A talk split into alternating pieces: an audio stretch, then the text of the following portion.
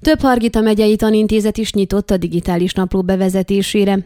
Az új tanévtől kilenc iskola szeretné bevezetni a digitális naplót Hargita megyében kérésükre a napokban érkezett jóváhagyás a tanügyi minisztériumból. Az oktatási tárca tavaly adott erre lehetőséget az iskoláknak egyelőre kísérleti jelleggel, azonban a megyéből mindössze két iskola élt a lehetőséggel.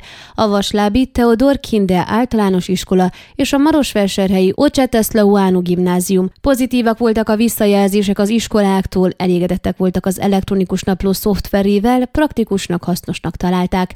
A tanárok egy része eleinte fenntartásokkal fogadta az újítást, azonban nagyon rövid időn belül megtanulták a használatát, a diákok jól fogadták, a szülők pedig hasznosnak találták, hiszen átláthatóbb módon követhették gyermekük tanulmányi teljesítményét, magyarázta Bartolf Hedvig, az intézménymenedzsmentért felelős Hargita megyei tanfelügyelő. Hozzátette, hogy a digitális napló révén valós időben láthatók a jegyek, hiányzások és egyéb információk. Ugyanakkor egyszerűen lehet általa különböző kimutatásokat készíteni többféle mutató szerint, ráadásul Zoom rendszerben tematikus megbeszéléseket is lehet tartani. Az új tanévtől további hét Hargita megyei iskola csatlakozik a kísérleti projekthez.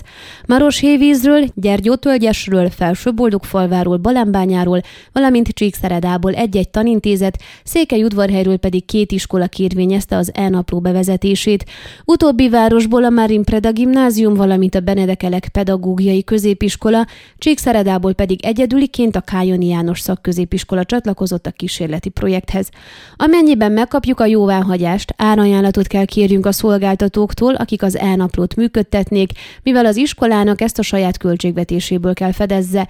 Reméljük, hogy a saját jövedelmünkből és a különböző támogatásokból, pályázatokból tudjuk fedezni ezt a kiadást, mondta Sükösd Anna Mária, a Kájani János szakközépiskola igazgatója.